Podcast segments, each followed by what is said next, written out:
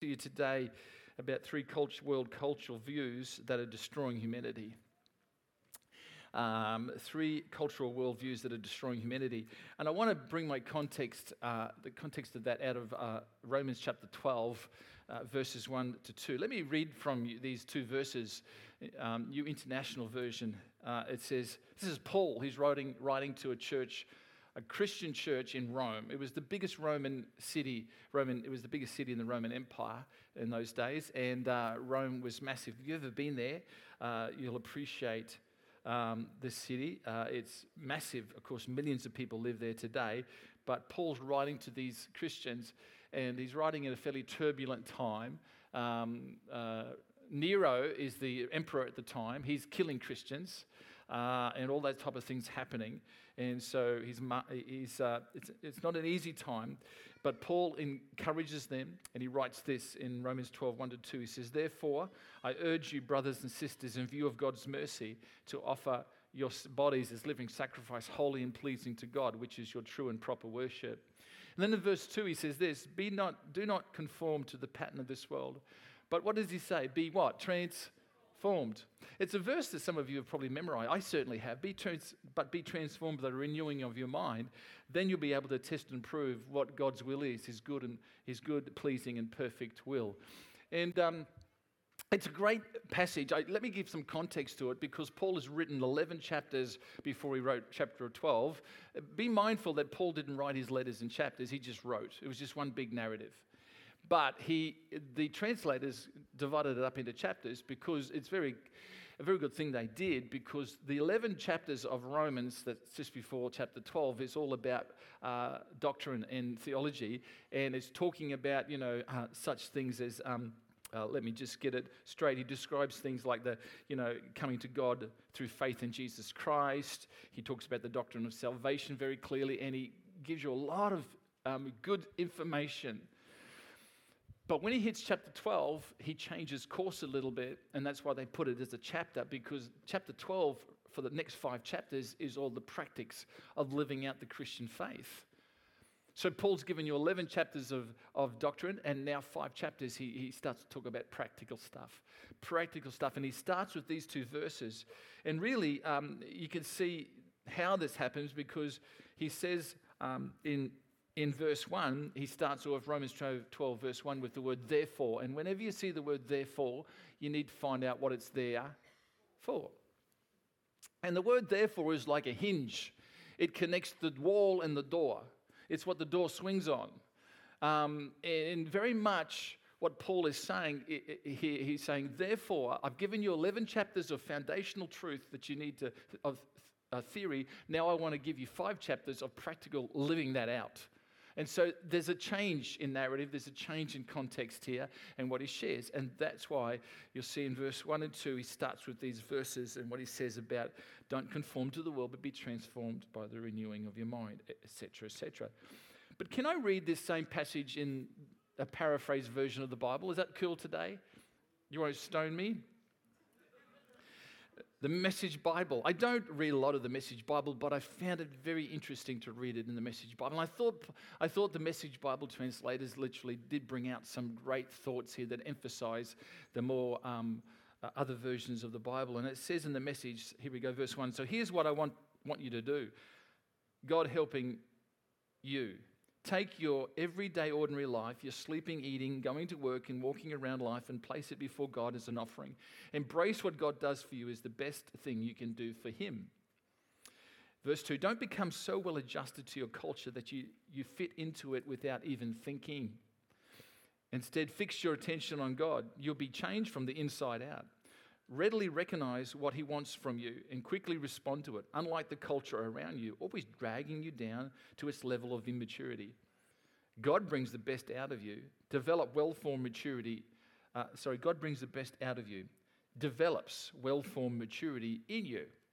Hmm, good stuff, hey?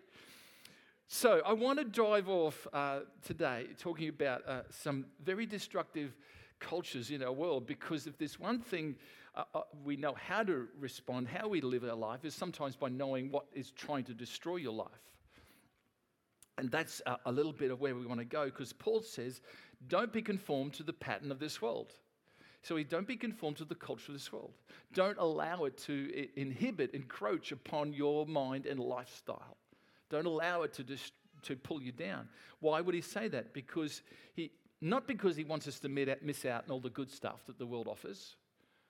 Because sometimes what the world offers is seen as good stuff, but it's not good stuff. It's, it's hidden in a veil of good stuff, but it's actually quite destructive.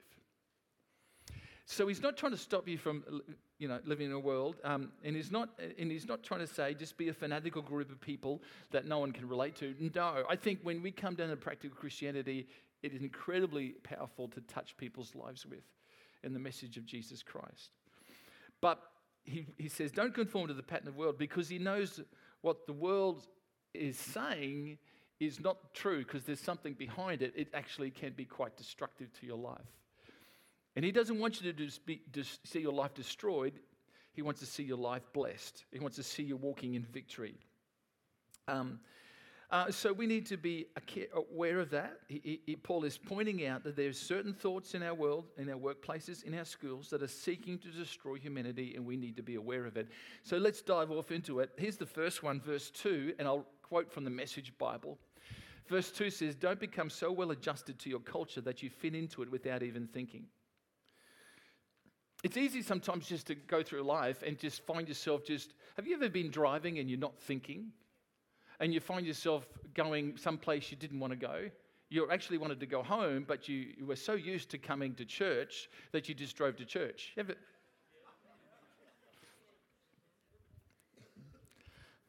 Well, sometimes that's for me. Sometimes I think every time I come out of my uh, how, you know out of my driveway, I'm driving to church, and I'm I didn't drive to church, and I come. I think, what am I doing here? It's because I'm not thinking. That's dangerous, isn't it? Because you don't remember how you just got there. You're thinking, gee, I just, did I go through a red light? Or what? So we've got to think about life. That's what I'm trying to say. You've got to stop yourself because the world will just slowly conform you into its culture, it'll squeeze you into its pattern. And, you, and, and the thing you've got to be careful of is uh, this is the thought that I want to encourage us. It'll say to you, everything that's happening in the world right now is normal. That's how it should happen. Have you ever heard the saying recently, this is the new norm? Now, there are some things that are the new norm, but they're not bad things. But there are some things you definitely don't need to become normal in your life in this world. What this world promotes, you definitely don't need to let it become normal. There was a, on, in 2017, I, I, I got a quote from a well known Australian retired tennis player, a lady. And she made this. She, she said, I, I live with my partner, I have two children. That is totally normal totally normal. In, in regards to what she was saying about herself, that was her normal. But if we were to line that up against, say, even Bible, would that be what the Bible says? No, it wasn't. Um, now, does that mean that those who are involved in homosexual lesbian relationships that we can't embrace them and help them? Definitely not. I'm not trying to say that. What I'm saying is, is that we've got to be careful that we don't hear something and think, oh, yeah, that, Oh, that's just the normal. No, no, it's not the normal. And I want to tell you why it's so destructive and not the normal. But we'll just take a little while to get there, so hang in there with me. We, uh, how, how do we determine normal? Can, well, we can receive our information from several sources over our lifetime. We, our upbringing, other people, life experience, social media. Social media wants to sprout to us it's normal. Trouble is, um, the trouble begins is when sources are built upon the wrong foundations. Jesus tells a, tells a parable in John's gospel. He says that some people build a house on sand and some build a house on the rock. Uh, but the real test of whether your now, how do you know whether your house, similar houses, how do you know whether your house is built on sand or rock? Well, the first storm will test that out, won't it? And so, whether the, the, storm will take, if it's built on sand, the, Jesus says the house crumbles. If it's built on rock, it'll sustain it, it'll stand strong. And so, how do you find out whether your normal is good? Well, you'll often find in the midst of a struggle, your normal, what you thought was your, should be the normal lifestyle, collapses or breaks apart and doesn't last. Uh, and the other thing is quite prevalent as well, of course, is if your normal is the strong foundational principles of what God says, you'll find it'll stand strong. So we find out if what we have built our lives on uh, is going to last, often when the abnormal comes along and tries to test that. I was just contemplating over the history of humanity how many people thought they were building on normal and it wasn't normal. There was a gentleman called Vincent van Gogh, famous artist. He died in 1890. He was only 37 years of old, uh, age. He shot himself in the chest with a revolver he was an incredible painter. He was very amazing. His, I, I went to, his, um, uh, to a display of his artwork in Brisbane earlier this year, and uh, he's very colourful, you know, uh, amazing. He, he drew those sunflowers, you know, and all that type of stuff, painted all that stuff. But, you know, his normal, unfortunately for him, he had an incredible mental health issue, and that, not that that needs to be something we despise. I'm just saying he had it and he couldn't get past it, and he ended up shooting himself in the chest. He actually took two days to pass away. It was a tragic death. Um, Freddie Mercury was the lead singer of a band called Queen. Oh, who said that? no, I knew it. Queen. And uh, I mean, he had some pretty good songs, didn't he? but he died, uh, he died at the age of 45. He died due to AIDS, uh, due to his involvement in his homosexual relationship. His normal didn't last, hey? Elvis Presley was a great singer, actor, died in 1977 at the age of 42. Elvis suffered from clomia. Um.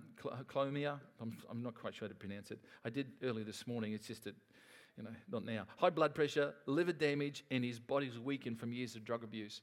Um, Paul Walker, Fast and Furious. Remember him?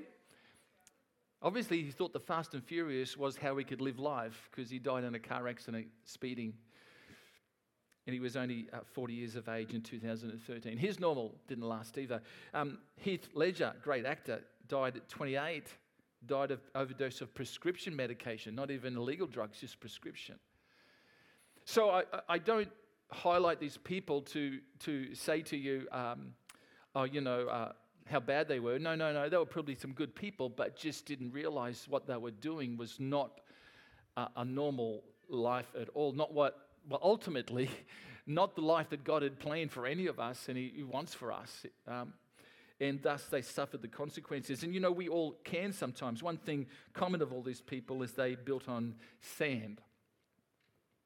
And actually, God doesn't speak of normal in the Bible. He doesn't speak of how, um, uh, he, he, he just speaks of how life can be lived well and abundantly. He doesn't talk about normal or abnormal. We, we put those words there he just speaks about how life can be abundant. And he says in Romans chapter 14, verse 17, For the kingdom of God is not a matter of eating, drinking, but it's righteousness, peace, and joy in the Holy Spirit or the Holy Ghost. There we go. He talks, he talks about what the kingdom is like. And we live in a kingdom of the world, which is a physical kingdom of eating and drinking. And when I say drinking, I'm not talking about drinking alcohol.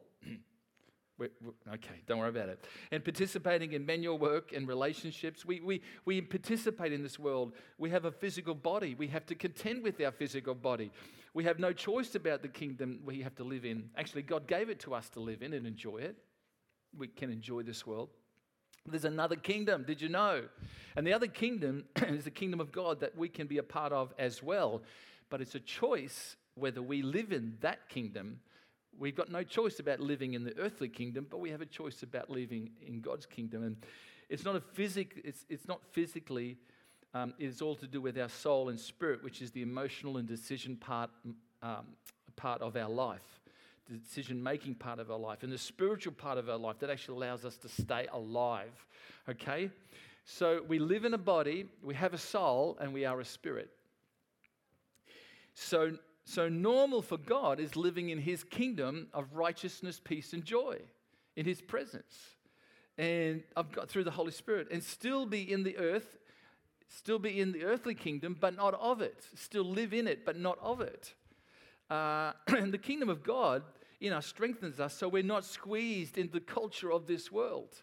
So we've got to be careful that the culture of we've got to push back and say, no, no, no, I'm not going to allow the culture of this world, the values of this world to squeeze me into its mold. I'm going to actually push back so I, in, I actually, in a positive and loving and true way, influence the culture around me with a positive message of truth and wholeness. and we push back. And so we've got to realize that the, the world says, oh, this is normal. And, uh, and, and the truth is, it's not normal. Uh, the normal is God's kingdom and His living within us. That's what He started with Adam and Eve, didn't He? And what did He say? It's all good. When He made Adam and Eve, He says it's good. When He made the trees, the plants, the earth, He says it's good. It's just that what we've done with it isn't good. The world, according Adam and Eve, uh, disobeyed God, and since then we've discovered that the world uh, follows suit, unfortunately. And so our appetites, or could I say our addictions sometimes, will invariably eat your values if you don't keep them in check. Does that make sense? So, your appetites, or the things that the world screams at you and says, Oh, this is good, this is good, this is good. And if you indulge in that, it'll eat away at the values that your values, and your values can be the things that you say, Well, I'm not going to, I'm not going to, um, you know, I don't know, give us some values. So there's plenty of them. Um, but, you know, just values of what I'm going to believe in, what I'm going to stand up for. Um, you know, um, uh, one man, one woman, there's a good value not two men. You know, um, marriage is that the right thing. So they're standing up for values, and as the world comes and encroaches, you've got to be careful you don't say, well, oh, I'll, I'll, that must be normal now. No, it's not. Stand up for truth. And I want to tell you why you need to. Because here's the second thing that wants to destroy humanity is verse 2 of, of uh, Romans chapter 12. It says, instead, it says this in the message, I'll use the message, instead, fix your attention on God. So, uh, the first uh, bit I said there uh, was don't become so well adjusted to your culture that you, that you fit into it without even thinking. And then it says, instead, fix your attention on God. Why should we give our attention to God? Because, why should we do that? Because He's the God of absolutes. That is, God is perfect, complete, and pure. Okay? And when you look at God, you see that, is he, that He is exactly what He wants us to be. He wants us to be perfect, complete, and pure. Now, you might say, well, that's not ever happen, and you're totally right. We're never going to reach that perfect ability. Um, we all fail, we all can have falters, we all can trip up sin it's called too. Um, but the reality is is that we can continue to move forward on all that god has for us and we continue to see a life that's better and a life that's improving because as we move forward with him we can continue till the day we breathe our last breath continue to, to walk into his purposes and his will for our lives. And it can be and there's a reason that we want to do that because here's the second thing that wants to destroy us and, and this is that what the world screams at us there's, there's no absolutes. You can do whatever you like. There's nothing that's ever going to be foundational. You don't have to obey anything, you just live the way you want to live. See, absolute is not only God's perfect or complete or pure nature, absolute is that principle that cannot be changed or tampered with. I was talking to Andrew. I'll, Andrew, I'll pinch it. But uh, as Andrew said in between services, he said, you know, there's a thing called gravity, it's an absolute. So, folks, if I was to walk out from this stage and I was to say to you, I'm actually going to walk just straight out and I'm not going to fall down, what would you say? You're dreaming. Thank you. And you'd be totally right. Unless there was, uh, unless there was an intervention, an intervention of an incredible creative miracle that God decided He'd let me walk out uh, on, on, thin air and just remain there, it's not going to happen unless God intervened. I'm going to, I'm going to uh, you know, have to jump. I'm going to have to fall down into the earth there. So gravity is a thing that's an absolute. Would you agree? The earth sucks. That's, that's what gravity is. You try and you got to get incredible force to push you out past the earth's gravity pull. It'll always suck you back. Uh, so there's a thing called gravity. That's an absolute. Did you know in God's word, He has principles that are absolutes? You can't change them. Um, uh, and it's not, you know, there was a Bible college lecturer in, in Trinity College in Melbourne and I read this, what he said, and I thought, how could he say this and still be a Christian? He says, modern Christian families can be made up of gay couples, straight couples, single people in community, childless adults, foster parents, step parents, grandparents, and biological parents. It is their faith that makes them Christian, not their family structure nor sexuality. Now, I would agree on the context of the people that are in any of those situations they see themselves as a family. And I would not deny them that, that um, definition, that they feel they're a family. Brilliant.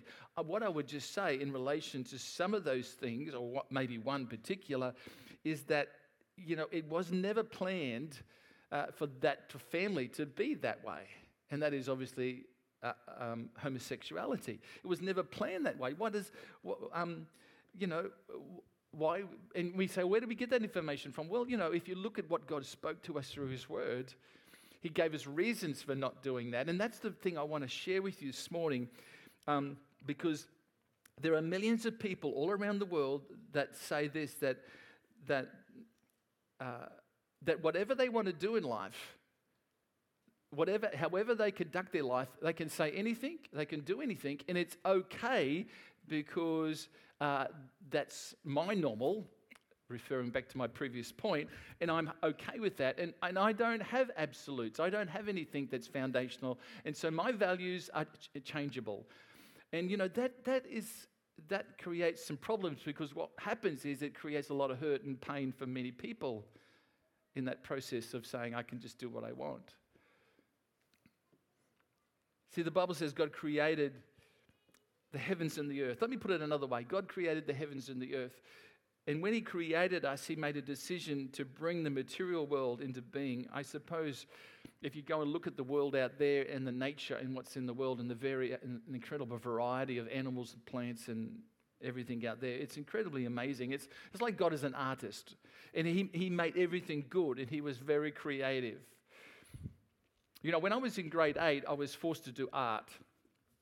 And uh, when I say forced, I mean I, I, I did it willingly, but uh, I'm just saying it wasn't my strongest suit. You know, when someone said draw a person, it was a you know stick figure. I, I really couldn't get past that. I haven't got any great artistic ability uh, in that way. And so I was told we were in a big class of grade eight students, and and uh, we were told to draw the person opposite us. They were sitting there, we were sitting here, and everybody's drawing a picture. This is their face. And so I started to draw the face, what I thought was the face of the person. I, and, you know, I was being a bit creative in that I was kind of just, you know, I'd look every now. I think he's got two eyes, a nose, and a mouth. That's enough. I'll just try and, besides that, you know, I'll, Anyway, there were two teachers in the, in the room, and one teacher came up because it was a big class, and one teacher came up and said, looked at me and, and, and, and nicely, but said, I'm sorry, James, that does not look like anything of that person opposite you. I said, okay. And they, and they said, it's not really a good um, in replica of that person. I said, okay, I'm not a great artist, I understand that. And then within two minutes, the other teacher was in the room, come up to me, because I'd kind of drawn a cartoon face. what I could describe as that. And, and the second teacher said to me, That's brilliant. I went, Really? And I didn't, and I thought, I said, Don't even try and explain to what the other teacher. And you know, I just discovered right then in, in my life that art, that art is very subjective. What one person thinks is brilliant, what one thinks is a masterpiece, another thing, person thinks it's a mess.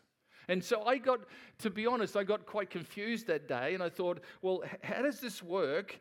And, and, you know, because one teacher thinks it's good, one teacher doesn't think it's good. And, and so how am I supposed to see it? And so sometimes, unfortunately, people choose to live life out with that confusion because they're not quite sure. And so they, what they do is they live outside the principles of God's absolutes and what they think is brilliant is really a mess. And they think it's okay, but it's really creating hurt and pain. In this world, people say, I'm going to. I'm just going to do what I want to do, and you know, I'll draw the drawing how I want, just like I did as a grade eighter. But it really was it a mess or was it a masterpiece? And how do we know in life what's going to be, you know, the masterpieces and what's going to be the messes? Well, God's put some absolutes into place so we know that every time we live a life, we can live with the best uh, the masterpieces and not the messes of life. See, because in the world, people say, uh, I'm not going to obey the rules anymore.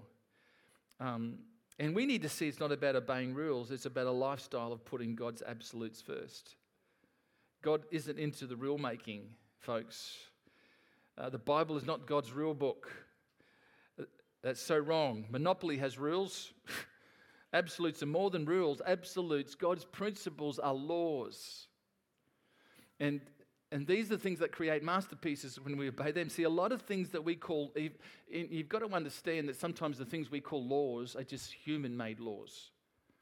And they're not, the laws of God are completely different sometimes. Because laws, you hop on your car and you'll drive down the street, and I think it's 50 kilometres an hour, and then you'll hop on Glen Lyon Street and it's 80 kilometres an hour. But there, and, the, and our local government say that's the law of the land, but really it's just the rules of the land. Because those laws are changeable. They could change Glen Lyon Street to 100 kilometres an hour. Would that be wrong? Not necessarily.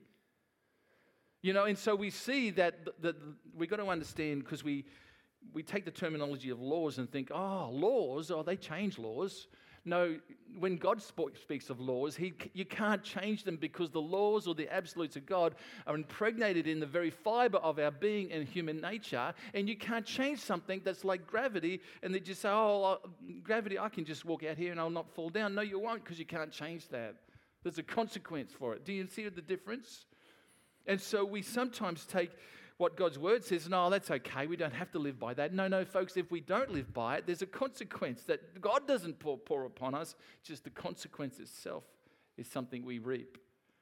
And so the world says, live how you want, uh, but when we live how we want, it creates a mess. It creates hurt and pain. Are you there this morning? Because Here's the deal absolutes are unchangeable laws. God isn't making rules, He's describing the fabric of society. society. And when we break one of His laws, there's always a consequence. You know, when you break the speed limit, which is really a rule, um, you can speed, and guess what? You can get away with it.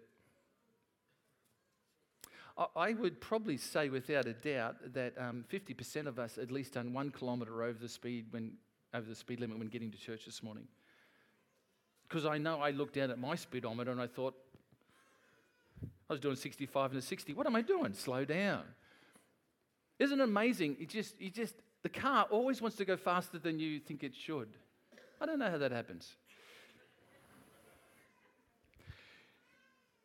But you know what? I, I, I sped this morning a couple of kilometers over this 60 kilometres in Phillip Street, probably 62, 60. I think it actually got up to 65 at one stage. Anyway, I'm just confessing it before you. Are we good with that? Um, but the truth is, I got away with it. As far as I know, there was no police who saw that. Now, I didn't mean to do it. I, when I saw it on my speedometer, I did drop back to 60 again. It just, you know, I was just thinking about some things. Isn't it interesting? You know, uh, anyway. So we've got to be careful. Now, you know, with God's law, you can say, you know, um, well, it's like, isn't God's law like that? No, no, it's not because you can't, you can't take God's principles and absolutes and laws and go against them and get away with it because it naturally there comes into play this reaping and sowing. And so it, dist- and it starts to destroy our lives. So we, we have to understand that the Bible, well, the humanity says, you know, everything's normal, you can do whatever you like. If that's wrong. And then humanity says, there's no absolutes. Well, that's not right either. It tries to force you into its mold. And, the, and the, here's the third thing that wants to destroy humanity. It says in verse 2 of, once again, the Message Bible of Romans 12, you'll be changed from the inside out, Paul writes well, in the message Bible translators write, you'll be changed from the inside out. Don't be conformed to this world, be transformed with the renewing your mind, because you'll be changed from the inside out, not the outside in. What does that mean? Well, it means your ability to change for the better has got a lot to do with what's happening on the inside of you. Your soul and your spirit and your attitudes towards how you live, um, live your heart attitude and all those type of things you see, I find in life is that there's a lot of these days, more than ever before, there's a ton of information that you're being bombarded with on a daily basis. If you're watching television, if you're on a couple social media, different um, apps like Twitter or Facebook or whatever, there is a lot of information that wants to bombard you. And look, not all of it's bad. I'm not saying that. It can be quite helpful. I love saying happy birthday to people on my Facebook page. I never post on Facebook. I people, if anything you've seen on my Facebook, other people have posted. Um, but anyway, I, um, I, I, do wish, uh, you know, you say happy birthday to people. And, um, and so you get all this information that bombards us through this world. This world is a media driven world. And so, you know, and then you've got to determine is that information true or false? Is that, is that picture photoshopped or is it real? Is that video made up or is it actually happened? And you know, the interesting thing is we get bombarded with information, but I've discovered that it's, and sometimes we've got to be careful that we just don't have a head knowledge, but we have no heart attitude. We don't allow, we have an information technology, an information overload, but no heart discretion. And so we don't move the good information from our head to our heart. And we just live in this world of a lot of knowledge, a lot of knowledge, but we, and it almost can sear our conscience or sear our heart from receiving the truth. Folks, we need information, but we need transformation because of that information. And so we get bombarded with an overload of world of information. Do you know there are 277,000 tweets every minute? There's 100 million emails are sent every minute. There's 571 new websites are created every minute around the world. That's a lot of stuff happening, isn't it? A lot. And you, I'm not saying all of us are in, you know, looking at all of that. We po- can't possibly look at all that. But, but videos sear our conscience more than ever before as you can watch real life things happen. Real murders, real crimes take place on videos. So, what am I saying here for this third thing is that what sometimes the world wants to bombard you with is that more information, you're better off. Now, I, I want information, but I want to turn it into wisdom so it brings transformation. I just don't want information for the sake of it. And you have to sift out the stuff that you're continually bombarded with. Or you've got to be careful what you look at or what you watch or what you listen to because it'll just bombard fill you with stuff, and then we wonder why God is squeezed out of our lives uh, because uh, sometimes we allow the world to squeeze us in. And so we have to be careful. Um, see, much knowledge is power to rule others, but much heart is power to rule yourself. And we need to let information bring transformation.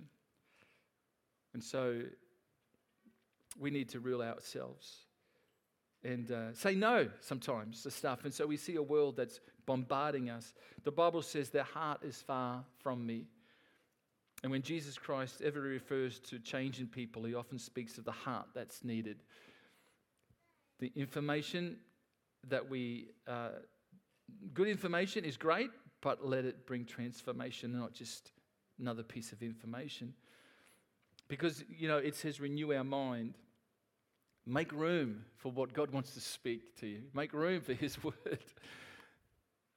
Um, and so the Bible will continually press us into saying, you know, the way the world is at the moment, with even the, some of the government laws that we have now established, they're not really laws, they're just rules.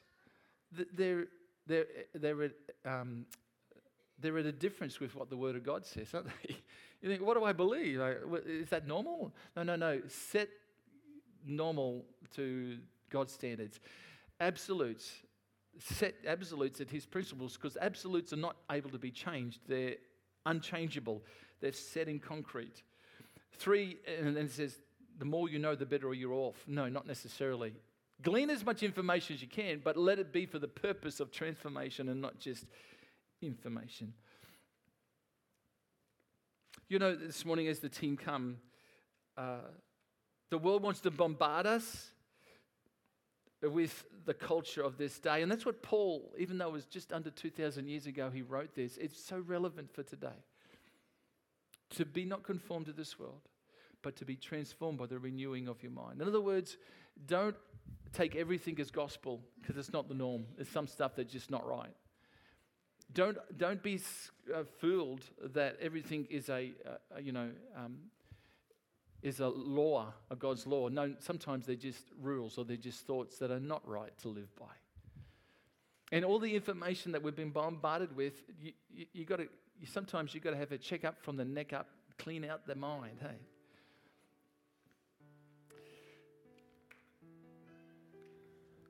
I think,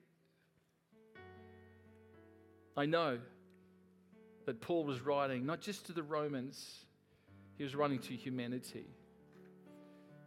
He was writing to humanity. And you know, the, um, the very first base that we need to, to, we, we need to put in place, we need to run to, is we need to think, well, it's all about your values or what you believe. What do you believe today? Have you ever nailed that down and said, this is what I believe, this is what I'm going to stand on? What are the things you need to believe? You need to believe in the Lord Jesus Christ. That's, that's got to be the first thing. It says in the Word of God that if we can believe in Him, so many of the values that we need to set in place come out of that relationship with Him and the belief. So many. And you know, I, I, the reasons why you need Jesus Christ, you say, well, what's, give me a reason for believing in Jesus Christ. Well, I'll give you three. Is that cool? Here's one because you have a past. And some of those things you regret, and some of those things you feel guilty about, and some of those things that are just sin. you know, um, the Bible says that Jesus Christ is the same yesterday, today, and forever. In other words, he, he, he can go back into your past and he can wipe the slate clean. He can help, help you put aside your regret and your guilt. He can forgive you and he can help you move into a better future. That's what Jesus Christ can do. Um, thankfully, Jesus Christ wasn't squeezed into the world's mold. He resisted the world's mold and they killed him for it. But that was good for us because when he died, he actually was dying for the sake of humanity so that someone had to pay the penalty for my sin, and Jesus did. So he can, he's, he's worthy, what we were singing, to go back and to forgive us for our past. The second reason you need Jesus, believe in Jesus, is because you need a friend. You might say, well, Jesus Christ doesn't live here on earth with me, but his presence does through the Holy Spirit. We often talk about how many friends we have on Facebook. I, I, I, might have 50 friends on Facebook, but you know what? The truth is, I don't see those people. They're just a person on a screen, and that's okay but they're really not my friend. You're my friends because I can interact with you, I can talk with you face to face. But Jesus Christ, you might say, well, he, he's like a Facebook friend. No, no, he's not. His presence does more than just face to face. He can live within you through his Holy Spirit, through the Holy Spirit. And you know, Jesus knows the worst about you because there's some things in your life today that no one knows about, but Jesus knows about it. And you know the wonderful thing? He believes the best in you still. Because he sees you not as you are, but as you will be when he gets when you continue to yield your life to him. What a friend. I need a friend like that. And thirdly, not only is because you have a past or because you need a friend, but he holds the future. Jesus, who else was going to be going to trust? You can be in his, he, he, he's secure, he's safe uh, today, tomorrow, and for all eternity. His, his word says in Jeremiah, I know the plans I have for you, says, says the Lord, plans for good and not for evil, to give you hope and a future. In the days when you pray, I will listen. Um, what a great Savior that is. What a great friend that can be. And, um, you know, could we stand together today as we close?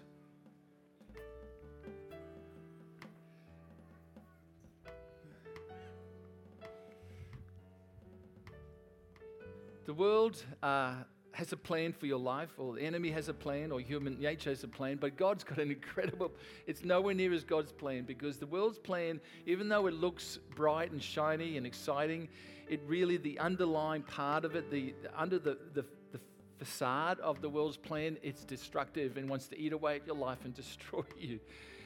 God's plan isn't hidden, it's truthful, it's real, it's whole, it's pure, and it wants to bless your life. God's plan has always been to see the, your life flourish and go on and, and, and enjoy life. Um, and, and, you know, the reason for that is because He had this plan through Jesus Christ to forgive our past and to help us walk into a better future. And I love that, that reality. You know, and, and today I, there's simply a, a prayer I'd love to pray, and it's just a, a, prayer that goes like this Lord, I invite you in my life. I believe you died for me. Your, your blood pays for my sins and provides me with the gift of eternal life. And I, I, by faith, receive the gift, and I acknowledge you as my Lord and Savior.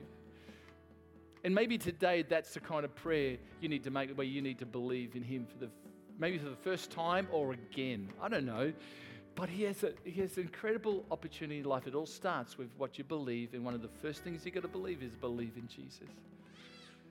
And maybe you're at that point this morning where you say, Yep, yeah, I, I need to do that. Can we close our eyes for a moment? If you want me to, if you'd like to pray that prayer, what I just shared with you, and make your response to Jesus, can you just give me a wave? You can put it down again. Is there anybody this morning?